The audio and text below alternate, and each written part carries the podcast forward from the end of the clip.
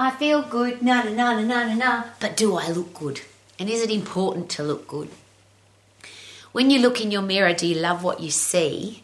And if you don't, uh, what are you going to do about it? Is it possible that the way we look starts on the inside?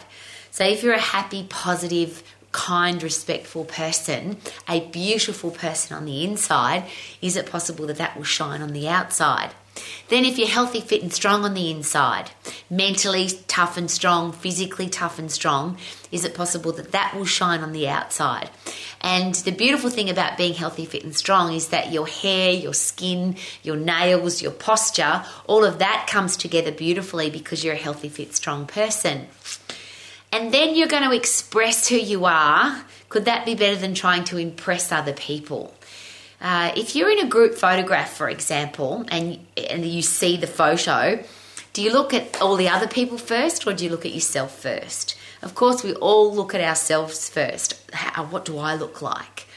So, is it possible that other people who look at the group photo are not looking at you either? They're looking at themselves.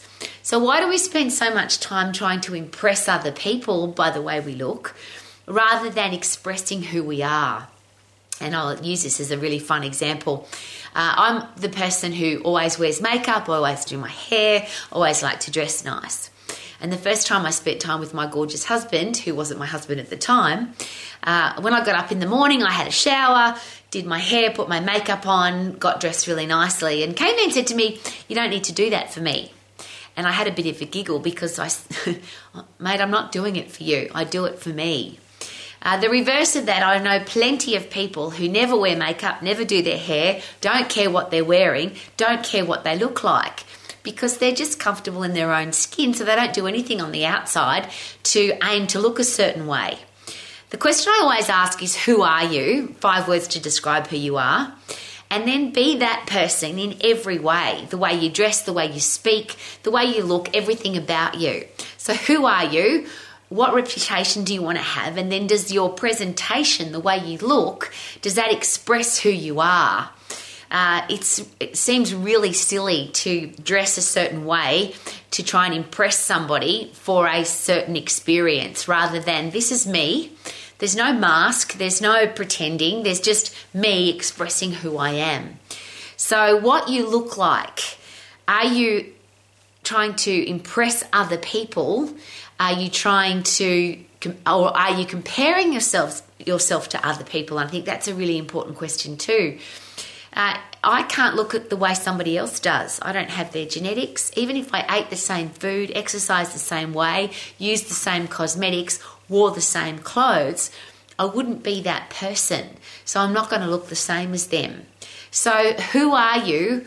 What do you represent? And then be that person rather than comparing yourself to somebody else and i want to have her skin or his hair or her legs or his backside. We can't look like somebody else. We are who we are and what's the very best way that you can express who you are? If that's by the way you look, then are you doing that in a way that is you rather than comparing yourself to somebody else? It's a really interesting question because so many people have low self esteem, low self confidence because they think they don't look good enough. I can't go there because I don't have the right clothes or I don't look a certain way. But ultimately, if we want people to know the real us, is it possible that we just need to be us? look the way you look. You can't look like somebody else. Dress the way that suits you. Why would you wear a fashionable outfit if it doesn't suit you? One of the craziest things fashion is designed to go out of style, but style never goes out of fashion. Your style. Who are you? What do you stand for? What are your core values? What would you die for? And then be that person. Dress that way, present that way, talk that way the way you look. People are, yes, they're going to judge you by the way you look. It's our first impression.